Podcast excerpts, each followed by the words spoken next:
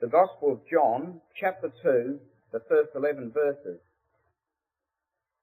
The incident recorded in that second chapter of John, brothers and sisters, from verses 1 to 11, is of course an incident which follows straight after the Lord had left John the Baptist on the banks of the River Jordan and proceeded to Cana of Galilee. So it follows in chronological order as far as our study is concerned. And as I say, we're going to try as hard as we can to stick to that order.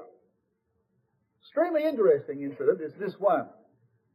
Commonly known, of course, as the first of the eight signs of John.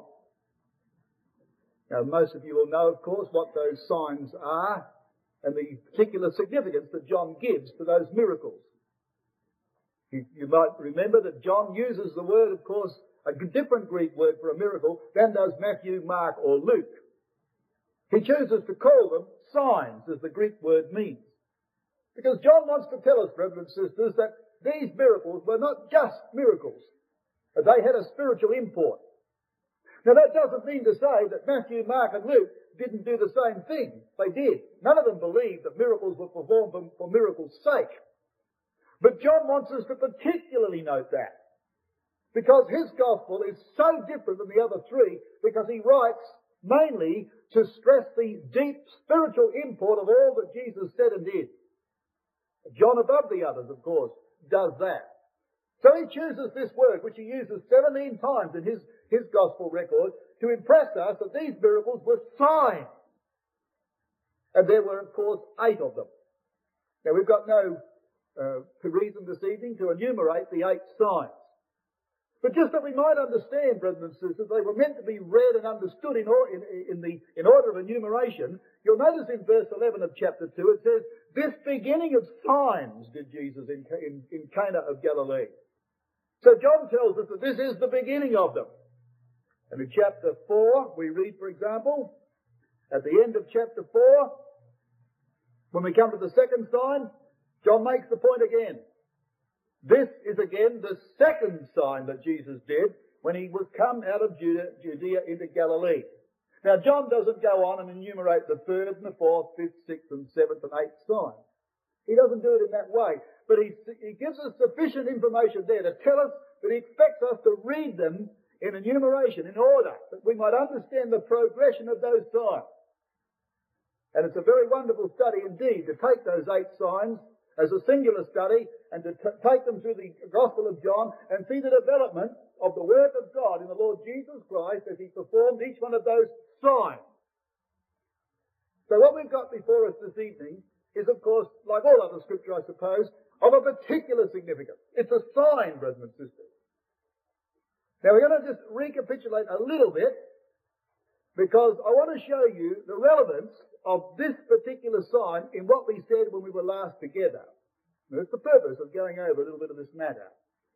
Now you'll remember we made this point, as John made it rather, that it's John who tells us almost day for day the first week in the Lord's ministry. Remember that?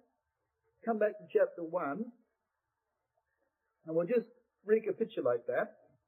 Now John is careful to give us the almost a day by day a record of the first week in our Lord's life.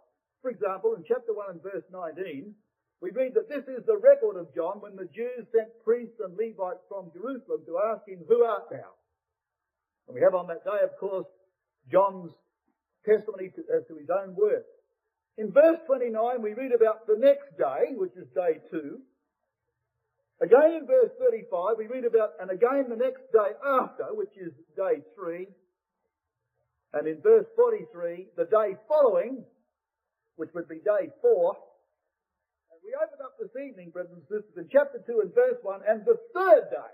Now that, of course, can't be the third day from his ministry because we're already up to day 4. It means the seventh day because it's the third day from the last one mentioned. And so John is giving us almost a day by day account of the Lord's first week of his public ministry. And it culminated in a marriage. And that in itself is of the height of significance, brothers and sisters. It is interesting to note that in the 12th chapter of John and verse 1, John records the fact that Jesus came to Bethany six days before the Passover, and then gives us a day by day account of his last week.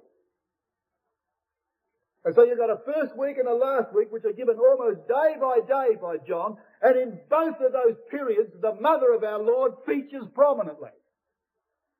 And I believe there's a tremendous significance in that. And John, by the way, never calls her by her right name. He never names her. Every reference to, uh, to the Lord's mother in the Gospel of John is to the mother of Jesus. He never calls her Mary. And she features prominently in that first week and in the last week. And I believe there's a significance in that, as we shall see. But it's also very interesting, first of all, to note that that first week finished in a marriage. Now that is of the height of significance.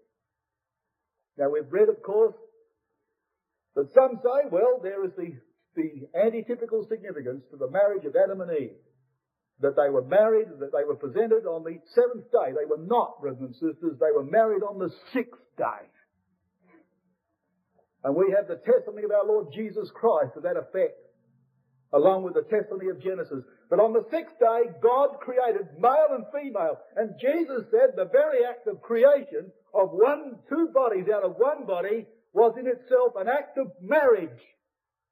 And they were created and married on the sixth day. And it was a dismal failure, wasn't it? Not their marriage, perhaps, but certainly the union together didn't bring about happiness and contentment, brothers and sisters. It led to most disagreeable things coming upon the earth. And here we've got a wonderful marriage on the seventh day. And we're going to see in a moment how really marvelous that is because in this particular scene here before us, we're going to see the bridegroom and the bride. Now I've made those points because I now want to bring you to John chapter 3.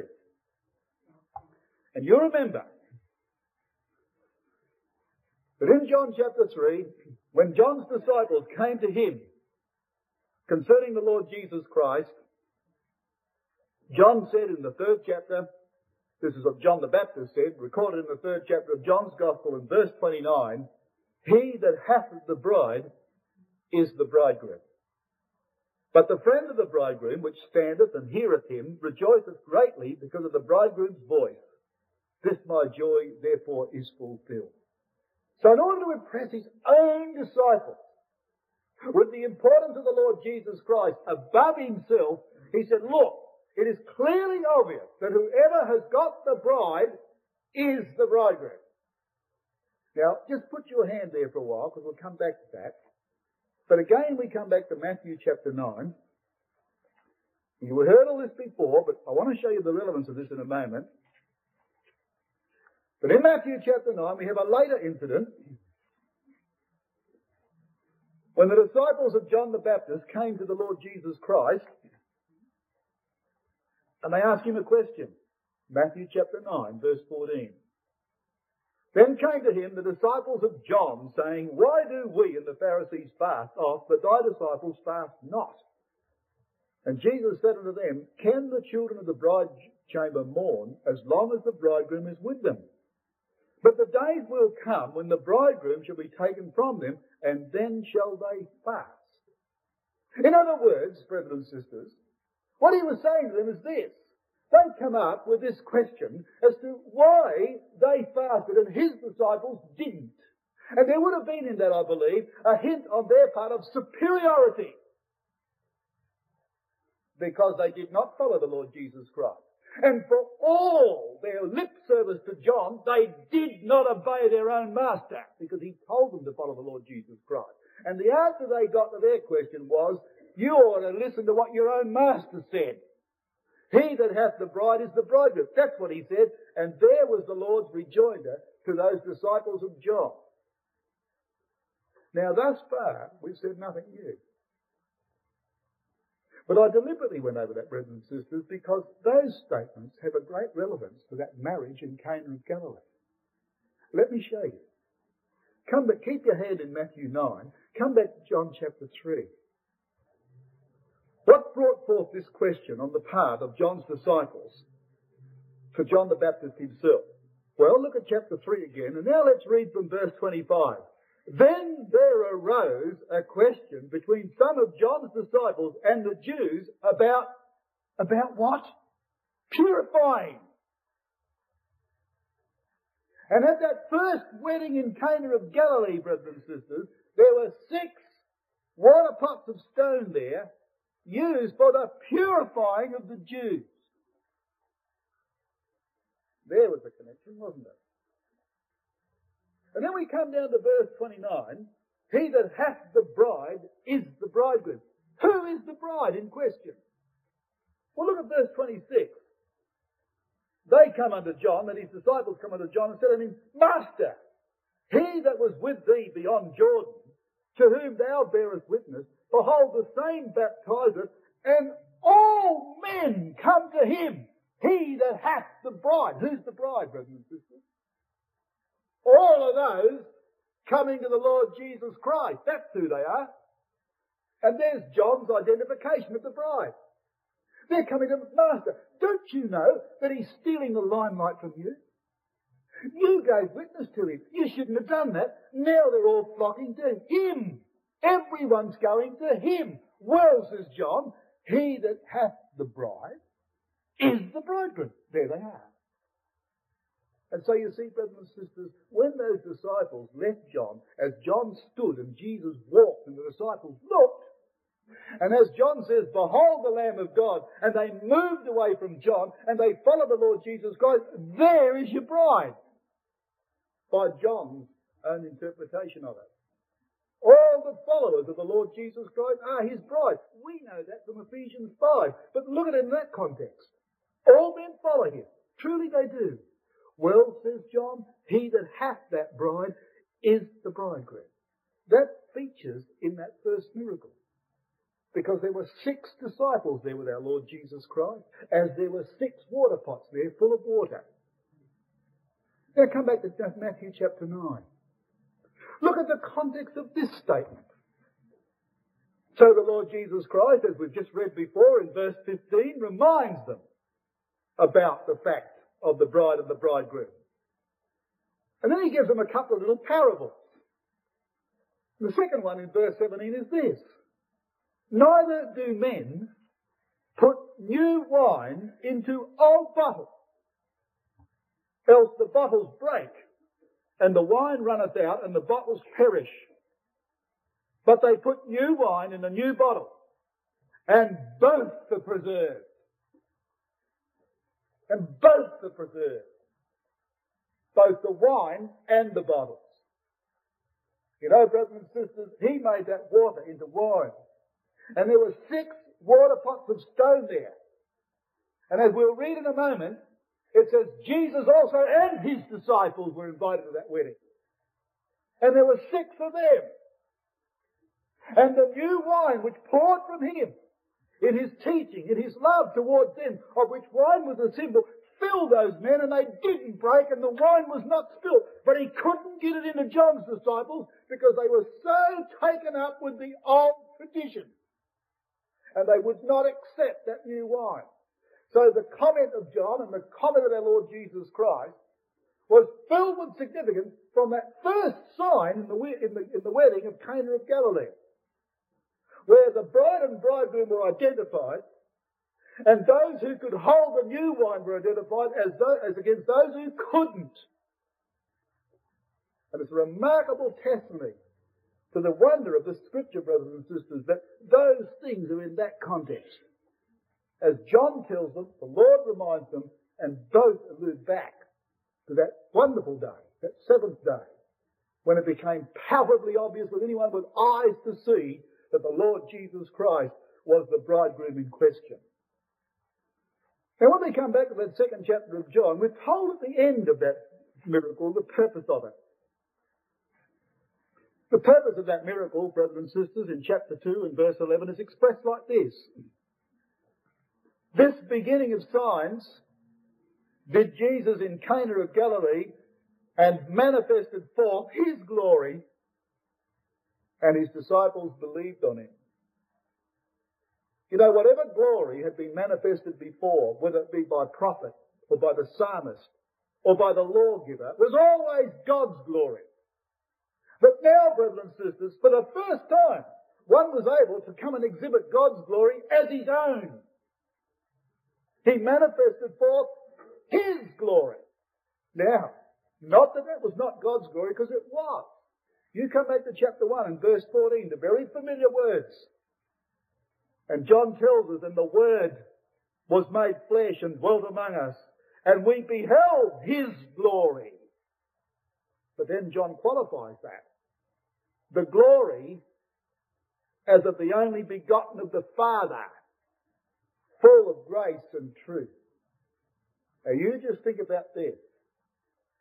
The purpose of that miracle was that Jesus might clearly demonstrate forth his glory, which John had clearly defined as being the glory as of the only begotten of the Father. And the miracle opens with the words, and the mother of Jesus was there.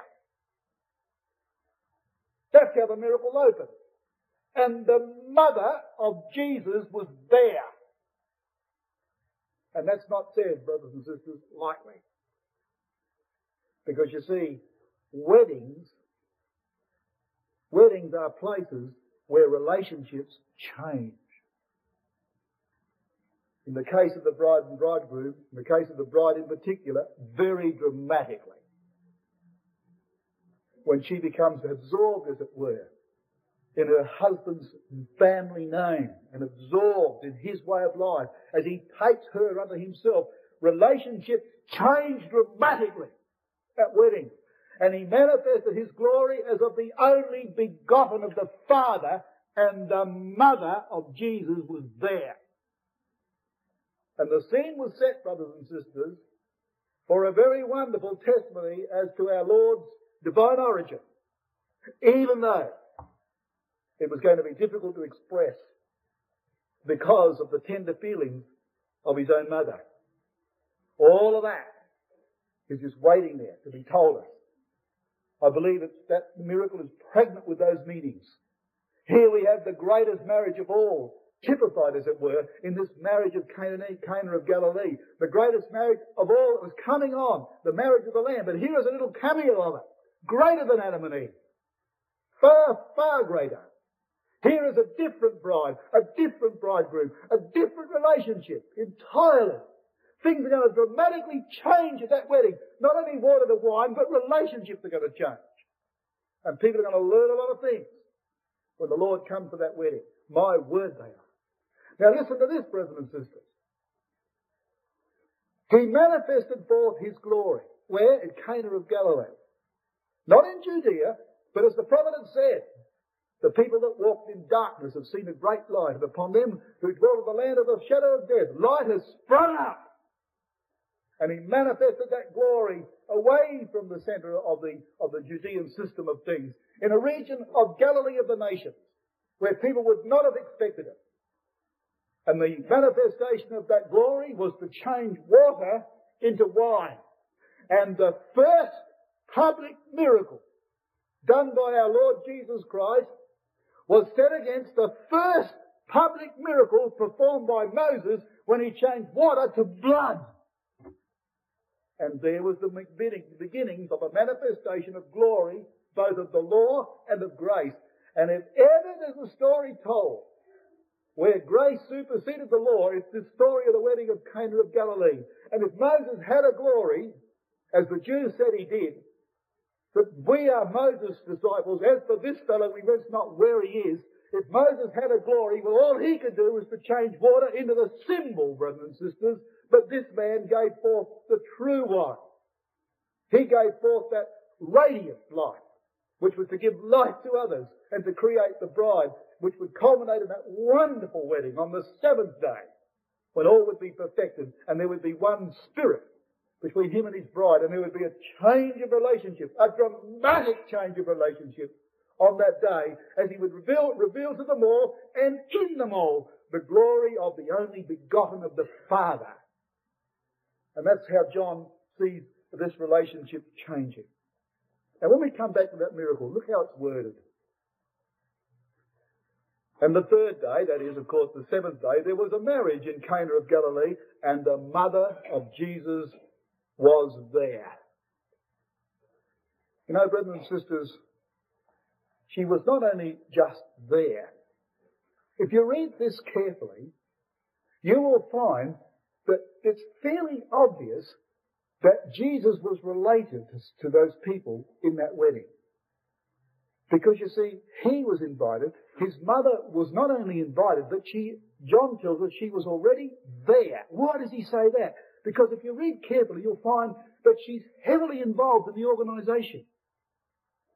She comes to the Lord Jesus Christ. They have no wine.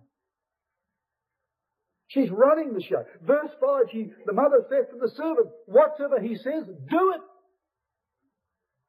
So it's fairly obvious that the family of our Lord Jesus Christ is heavily involved in that wedding. And I believe it's the reason why Jesus was invited.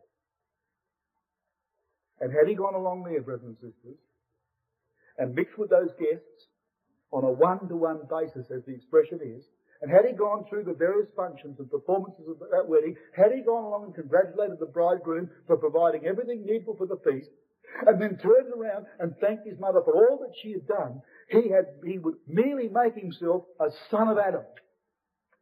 And there never would have been a manifestation of his glory as the only begotten of the Father. He would have become completely absorbed in that whole family scene and just seen as the firstborn of Mary. And, you know, brothers and sisters, he was just the opposite to Solomon. Because, you know, Solomon wrote the Song of Solomon, of which, of course, is all about the great marriage. And in the midst of that song, Solomon was to write of the glory that he had when his mother crowned him in the day of his espousal. His mother crowned him in the day of his espousal. This man's mother's not going to crown him in the day of his espousal. No way is that going to happen. Because he's going to be the glory of the only begotten of the Father. And that's got to be seen very clearly in this particular feast. And now's the time to demonstrate it because here he commences a completely new mission, of course, the mission that he's been called for. Relationships have changed. And everyone's got to see that right here. Now, we read in verse 2, and both Jesus was called and his disciples. And so there was going to be made at that wedding, brothers and sisters, new wine, and it's going to be put in those six water pots. And neither the wine or the water pots were going to be lost. Wine, I believe, represented the principle of life, the spirit of life, which Jesus was to give all that who were to follow him. And the water pots of stone represent our human nature, in which that is reposited as a great treasure that we hold in earthen vessels that we might hold it, brothers and sisters, that neither we nor the truth is lost in us. Not that we could ever lose the truth for God in that sense. But we can lose that deposit which has been put in us if we smash and break up under the pressures of this life. Both Jesus and his disciples were called. And I believe, of course, as we've identified them, he is the bridegroom and they are the bride and they're going to take that feast over. Not that Jesus is going to supplant, of course, on that day, the right of the bride or the bridegroom to have a happy marriage. The Lord didn't come for that purpose. Nor did he want to demonstrate above others that he was, of course, the most important person there for that simple reason's sake. It's not that at all. But now people are going to see that whatever human relationships we enjoy, brothers and sisters, they are utterly subservient to the greatest of all relationships. He is the bridegroom and we are the bride and whatever else happens, that supersedes anything in life we can do. We can prepare all we like for this hall. We can spend all night getting it ready. We can march down that aisle with our daughter on our arm, or our daughters can come down on our arm. The boy can stand here and look back and smile that smile of sweetness his heart can radiate the love for that bride, but it's nothing in comparison to that great relationship that's coming. It's important. It's wonderful, but it bears no comparison that, that, that relationship which is coming. And Jesus came with his disciples as the bride and the bridegroom and stamped his authority all over that feast that people might understand that. When he left that feast, brothers and sisters, if no one else saw the point, his disciples did. His disciples saw the meaning of it, and three times in this chapter, John makes comment about the disciples' attitude of mind concerning the work of the Lord Jesus Christ in these matters. Now, they wanted wine. Verse 3. And when they wanted wine, the mother of Jesus saith unto him, They have no wine. You know, brothers and sisters, the Greek for wanteth wine really means the wine failed. That's what the Greek means. It ran out. Now we might say, well, in an Australian party, that would be a disaster for different reasons. But you know, brothers and sisters, it was equally a disaster in a party of the Jews for different reasons. We must not run away with the idea that wine was simply unfermented grape juice. It wasn't. It was wine. But it was wine, brothers and sisters, drunk in moderation. And was, of course, a symbol of everything that was glad, happy. It's a symbol of teaching. It's a symbol of prosperity. It's a symbol of love. And it's a symbol of sacrifice. It was never a symbol of debauchery. So let's not run away with the idea that we can go off and have a glorious party because Jesus made wine, because that's not the point of it at all. It was a symbol of gladness and teaching and prosperity and love and joy and happiness and sacrifice. And when that ran out, it was a disaster because all that was symbolized virtually was then running out. So that was the whole point of it. And of course, it was the bridegroom's responsibility to provide that wine. This very miracle proves that, because when the new wine was presented to the governor, he called the bridegroom and congratulated him. So it's a disaster for the bridegroom when that runs out. There is no gladness, nor teaching, nor prosperity, nor love, nor sacrifice on the part of the bridegroom if that runs out. Brothers and sisters, we drink an inexhaustible supply of wine and we do it every Sunday morning. And if we never had the commodity itself, if there were no such thing as wine available in the earth, we could still sit in that seat and seat and that drink it in the spirit of it. Because our Lord Jesus Christ, gladness, prosperity, joy, love and sacrifice is boundless. And He provided it. And we will congratulate him, and we do every Sunday morning. We congratulate him for the wonderful way in which he's provided for all of us an inexhaustible supply of wine. But you see, those six water pots of stone were there after the manner of the purifying of the Jews. Obviously, John is trying to tell us that there's a contrast between law or Jewish tradition as law and grace. Now, here's a remarkable thing, brethren and sisters. Wine has all that significance as I've told you. And I could turn the scriptures up and you know that. But it just literally abounds. The scripture abounds with references to the symbolic uh, aspect of wine. But think about this. That there was an incident which happened Mm. during the inaugural ceremony of the priesthood, arising out of which a law was given whereby the Jewish high priest never drank wine. And in the 10th chapter of Leviticus, at the, at the, at the very end of the ceremony, when the portions of the offering to be eaten by the people were about, or eaten by the priest rather, on behalf of the people, were about to be consumed, Nadab and Abihu inebriated with wine, staggered in to the court and offered strange fire to Yahweh and was smitten to the ground. And then the command was given to Aaron, he was not to touch wine nor strong drink. A high priest of Israel, he can't drink wine. The wine failed, brothers and sisters. The wine failed. And when the Lord Jesus Christ sat down at the table with the twelve, and he took that cup of blessing and he blessed it and he gave them and said, This is my blood which is given for you. And he went on to say this, brothers and sisters, I will not drink henceforth until I drink it anew. I drink it anew with you in my Father's kingdom. And he's the great high priest of our profession. And there was no such misconduct which forbade him to take into his lips the very symbol of that sacrifice which would bind his disciples together in that new relationship. He drank it freely with them and drink it again he will.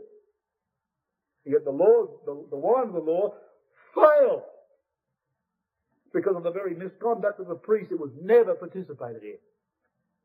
And here is the Lord coming to this feast, and here is the tragedy that the wine has run out. And no doubt, brothers and sisters, perhaps even the arrival of those seven men, those six who were with him, James and John, Peter and Andrew, Philip and Nathaniel, but no doubt with the Lord himself as making the seven, perhaps that put a strain upon the supply of wine. Who knows? Who cares? The fact is it ran out. And there's the significance of it. Now the mother of our Lord has got, a, got, a, got the solution. She comes to her son and she says, they've got no wine. She's going to make everything right. She's got, obviously got some measure of control here. She's got, got some organisation. She's in control of that. And she's going to solicit the service of her son. Now, brothers and sisters, we know the calibre of Mary, and I'm not here to denigrate her character in any way, shape, or form. As a matter of fact, her character literally beams out of this record. But she's human. She couldn't rise to those things any more than we could at that moment of time. We could less do it than she could. Who could understand him at this stage? And the answer? Woman, what have I to do with thee? And there, brothers and sisters, is one of the keys of that parable. The parable of that first sign. Relationships have changed. No way can we ever say that that word woman was, was, was given disrespectfully. He didn't say it disrespectfully. As a matter of fact, brothers and sisters, the term is used in many, on many occasions in a very respectful way, both to other women and to his mother. From the, from the cross itself, he looked down upon that woman and said, Woman, thy son, behold thy son. No way could it ever be imagined that that could be disrespectful. But however, softly, However pathetically it was said, however respectfully, it was not mother. That's the point. And whatever we want to gloss over and say that Jesus was not disrespectful, he did not say mother. And that's the whole point of it. The mother of Jesus was there. But he didn't see her as such. She was but another woman. It didn't mean to say that she wasn't his mother. She was. But relationships have changed with them. What have I to do with thee? Is stronger again. And we might ameliorate the use of the word woman, but you can look up your concordance on every occasion except one, I think, where you'll find the expression, what have I to do with thee? It always indicates two different ways of thinking. Two different viewpoints with no common factor. And however we like to ameliorate the use of the term woman, there's no way we can get around the term, what have I to do with thee? And the Lord is saying very clearly, woman, we have nothing in common over this matter. Now what was it that they didn't have in common? See, he knew the motive behind the words of his mother. What was it then that he had, that she thought that he had nothing in common with? Well, you see, the hint, brothers and sisters, comes in verse 4. My hour is not yet come. And obviously, what the Lord is saying is not so much that the time has not come to make the wine, because it was only a matter of moments when he did. It wasn't that so much. But it's clearly obvious what was in the back of his mother's mind, as it would be in the back of any parent's mind. She had lived with that boy for 30 years. And she may have tended him as a little child, brothers and sisters, but somewhere beyond the age of 12, or who knows even before it, she had come to heavily rely upon that boy. And more so as it's indicated that Joseph had passed off the scene. And she would turn to Jesus in every circumstance in that house. And he never failed her. And that engendered a little pride. And she thought, well, I'll depend upon him again. He won't fail me.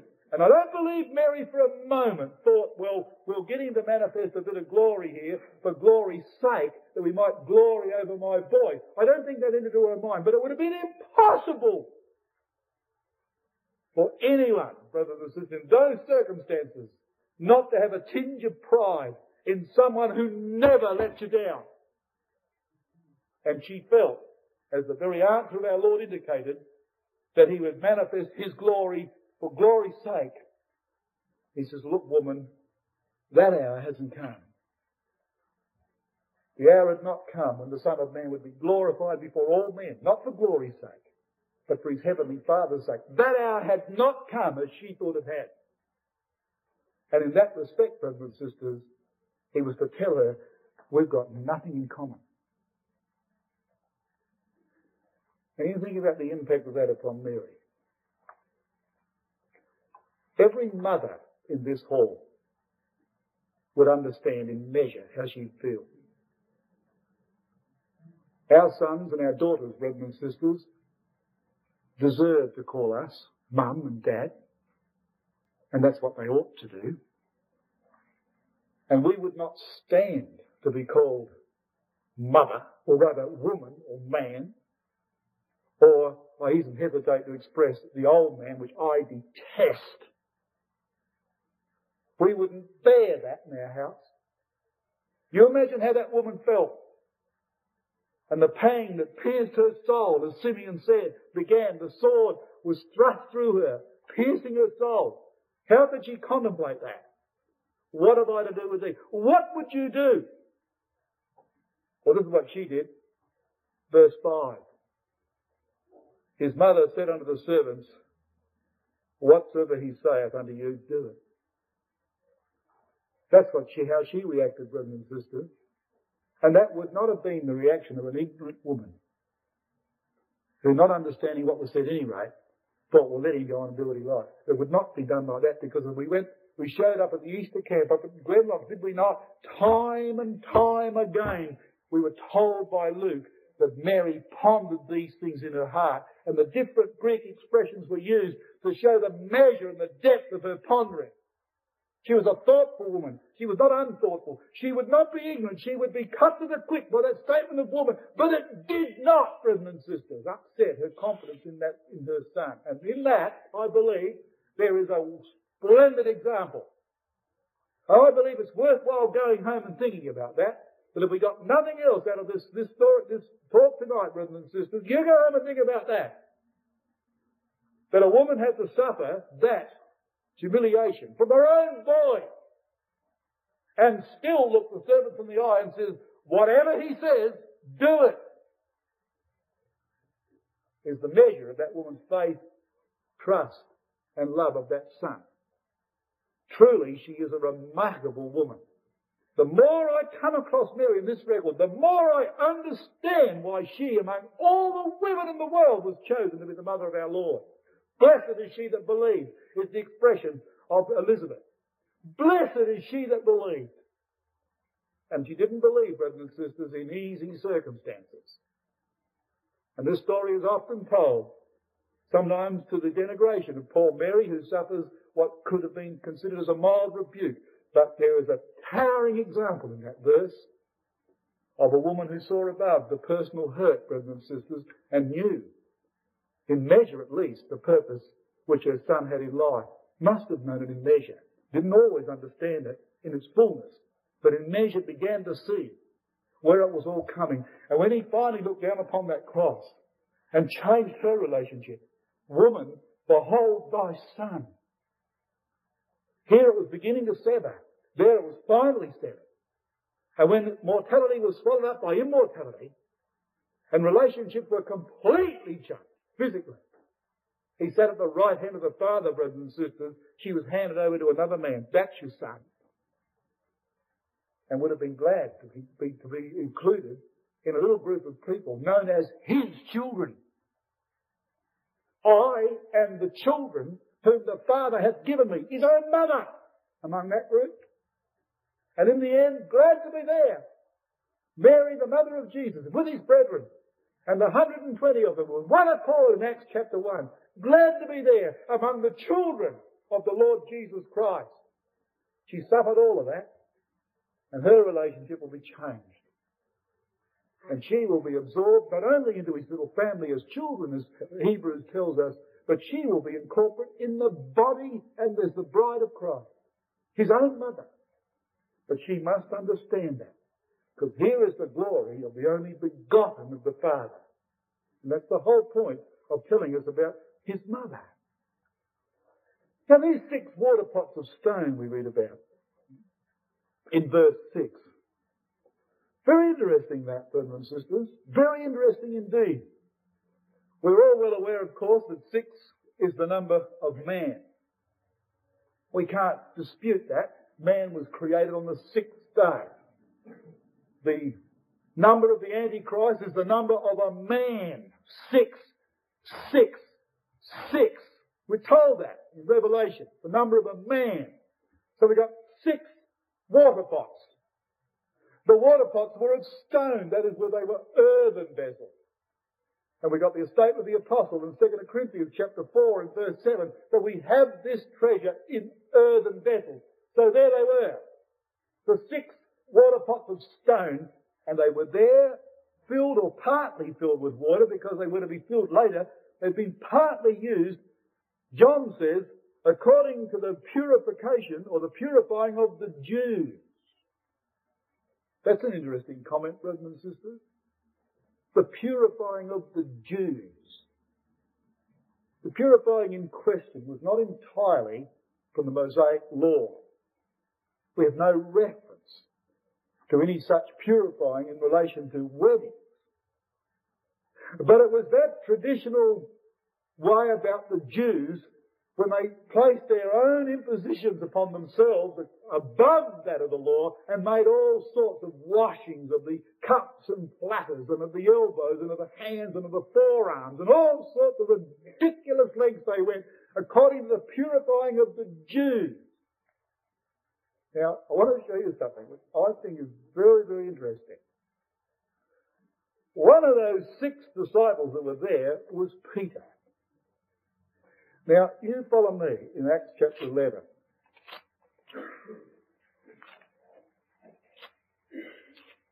I wonder where Peter's mind was, brothers and sisters, when this happened. He was sent to Cornelius. Remember? And he had a lot of difficulty about that. Because he suffered the criticism in chapter 11 of Acts in Acts chapter 11, he suffered the criticism in verse 3 when some were saying, Thou wentest in to men uncircumcised and did eat with them. In other words, Peter, you went in to the unclean. And Peter went over the matter and explained to them how that it was not just simply his decision, how that God had appeared to him and that he was divinely directed to Cornelius. And in verse 12 he says, and the Spirit bade me go with them, nothing doubting. Moreover, these six brethren accompanied me. And we entered into the man's house. So he took six water pots with him. And they were all Jews, obviously, because they were witnesses. And a Gentile would not be an accredited witness in that situation. It would have to be a Jew, wouldn't it? who would witness to the fact that Peter was divinely directed to Cornelius. So there Peter, who was in that wedding at Cana of Galilee, took six with him who were all of them absorbed with the purifying of the Jews. Now over in Acts 15 we read this. When Peter's rehearsing this incident along with others, he said this. In Acts 15 and verses 7 and 8, and when there had been much disputing, Peter rose up and said unto them, Men and brethren, ye know how that a good while ago God made choice among us, that the Gentiles by my mouth should hear the word of the gospel and believe. And God, which knows the hearts, bear them witness, giving them the Holy Spirit, even as he did unto us, and put no difference between us and them, purifying their hearts by faith. So there he is, he turns up to the unclean with six Jewish water pots, all absorbed with purifying.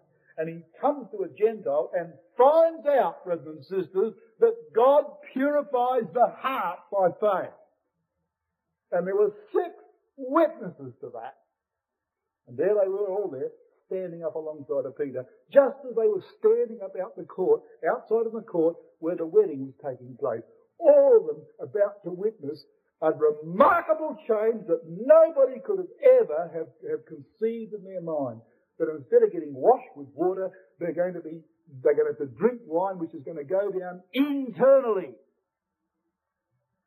And to give them a spirit of vitality and warmth that water could never do to their externals.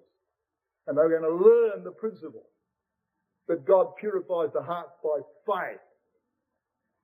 And never mind about water pots of stone. And when we get back to that story in John, how wonderful that lesson was learnt.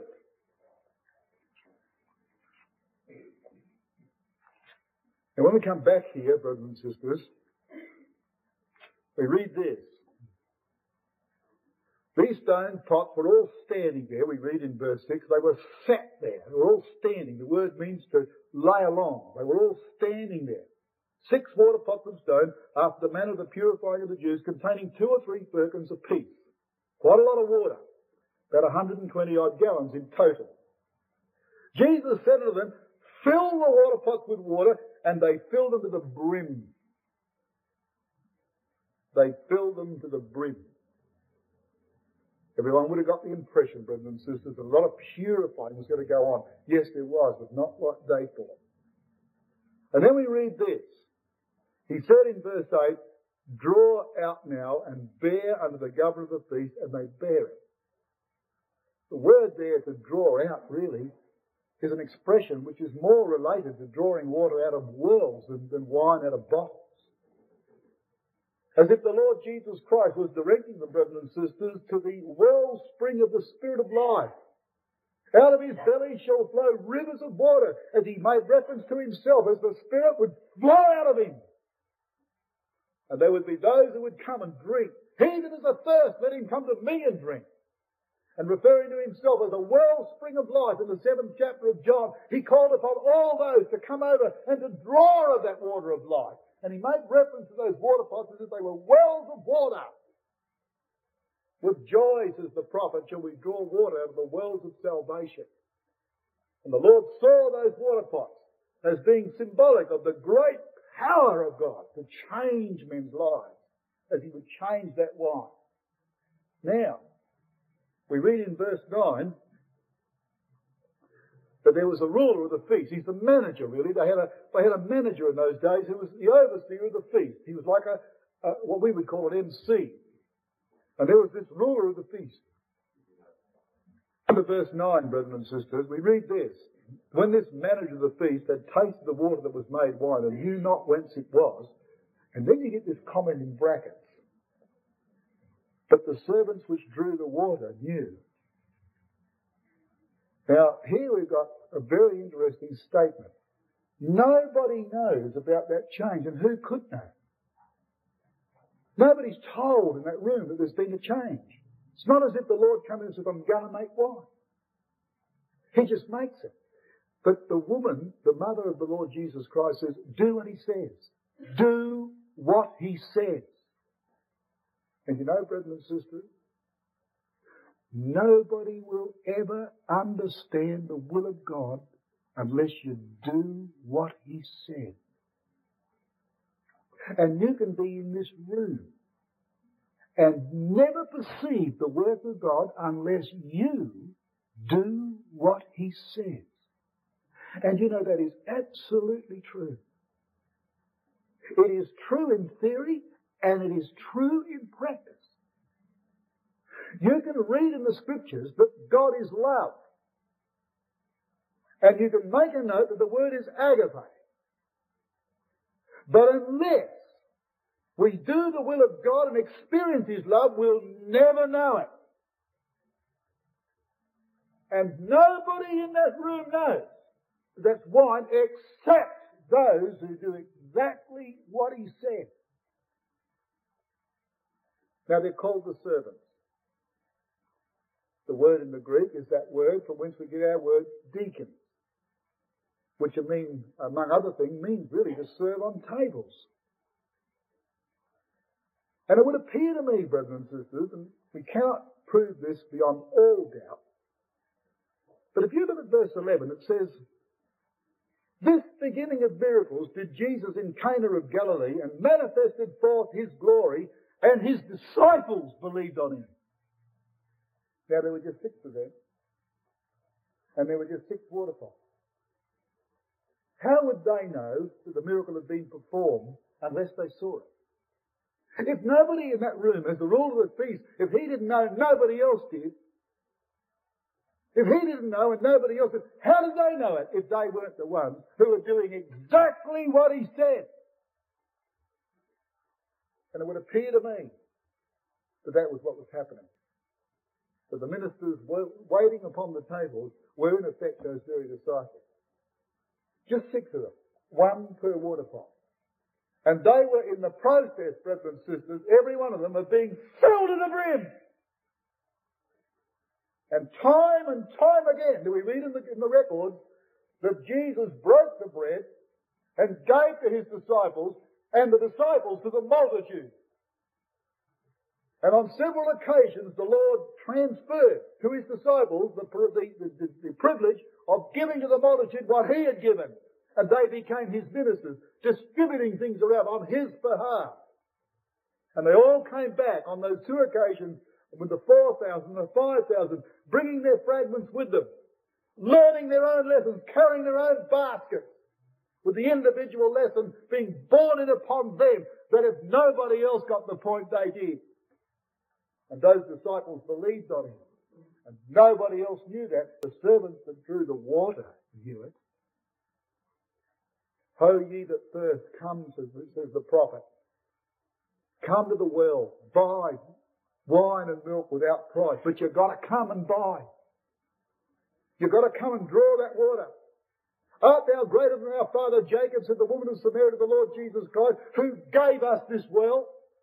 And Jesus said, He that drinketh of this water shall thirst again, but he that drinketh of the water that I shall give him shall never thirst.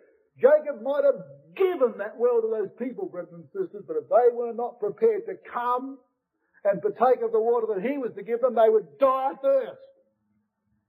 All the question of coming and drawing and believing and doing exactly what he said.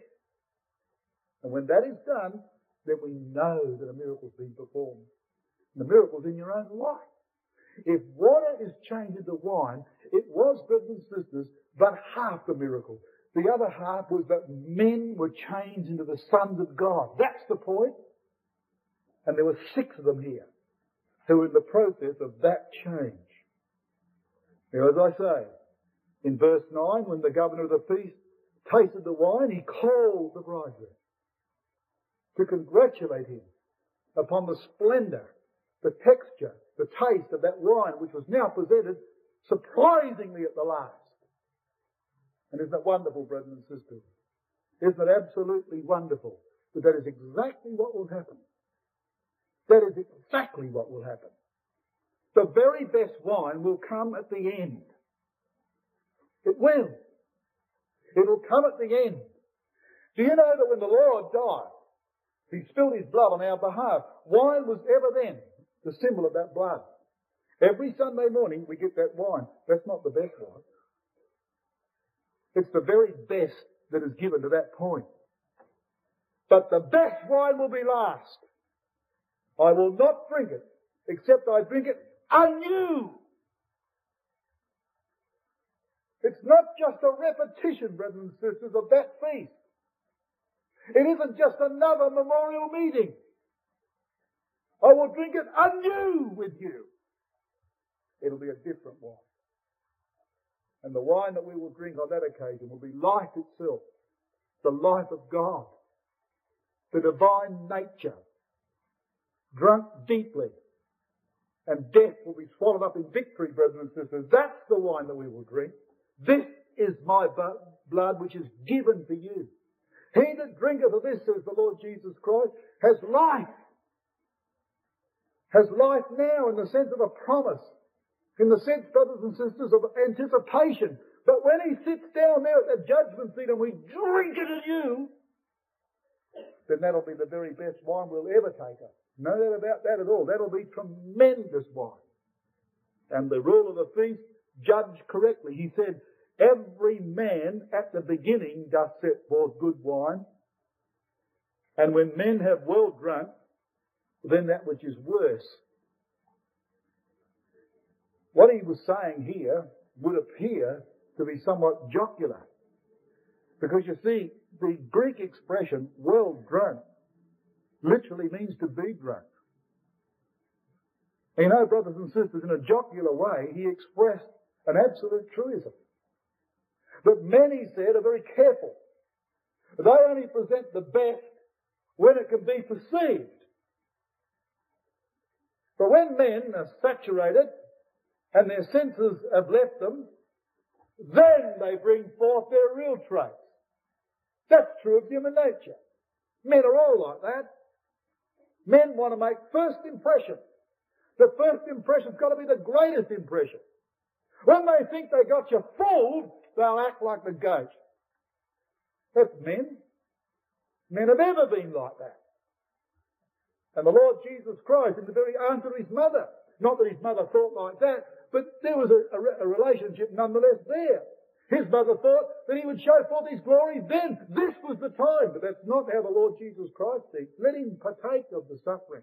Let him drink the dregs of the cruel cup of pain and suffering before he drank the sweetness of the new wine. Let him do that first. Men won't do that, but God does. He's the very opposite of the way God acts, brothers and sisters, is the way man acts. And the man in his jocular way was, was expressing a truism. It's absolutely true what he said. Men are just exactly like that. This beginning of miracles did Jesus in Cana of Galilee when he manifested forth his glory and his disciples believed on him. Let's conclude, brethren and sisters, with a little comparison back in Isaiah 24 and 25. Isaiah 24, the wine is failing. It's failing now, brothers and sisters, very fast, rapidly failing. Because in verse 1, Yahweh is making the earth empty. He's making it waste. He turns it upside down. The economies of the world, verses 2 and 3, the lender, the buyer, the seller, the giver of usury, and the taker of usury, they're all upside down. And then in verse 7, the new wine mourneth, the vine languisheth, all the merry hearted do sigh. Take away the wine, take away the happiness. The mirth of the tabrets ceaseth, the noise of them that rejoiceth endeth, the joy of the heart ceaseth. They shall not drink wine with a song. The wine has failed. But the next chapter, brothers and sisters, in verse 6, in the context of all these words, the promise is in verse 6, and in this mountain shall Yahweh of armies make unto all the people a feast of fat things, a feast of wines on the lees. A feast of, of fat things full of marrow, of wines on the lees, well refined, the very best wine. And what's that going to be? Verse 8, He will swallow up death in victory. That's the wine, brothers and sisters. And that quotation, Isaiah 25 and verse 8, is found in 1 Corinthians 15, isn't it? He will swallow up death in victory. That's the very best wine. Let the earth go mad. Let it be turned upside down. But the wine's failing, brothers and sisters. The wine, the best wine of man which he's trotted out and feasted himself on, is gone. And now all the hearts are mourning. The laughter's dying down. And the grimness of life is gripping humanity. But wait. The very best wine is coming and it's going to come last. And in the mountain of Yahweh's making, where Yahweh of armies will be manifest, brothers and sisters, it'll be spread before us. And we will see a wine beautifully refined. As a grape is a symbol of new life, we will see the mellowness, the wonderful taste, and the warmth and vitality of the best of all the wine left till the very end. Death is swallowed up in victory. If wine is a symbol of life, brothers and sisters, there it is. There's the very best left till last. And when they left that feast, that little wedding in Cana of Galilee, there were six disciples following him, filled to the brim. On that occasion, they would have leaked their vessels out. Yes, they were, and fill up again and again and again. But they went away there, and John says, and his disciples believed on him. And they've been filled up with that new wine because they were new bottles. They weren't the old men who were not prepared to change for our Lord Jesus Christ's sake.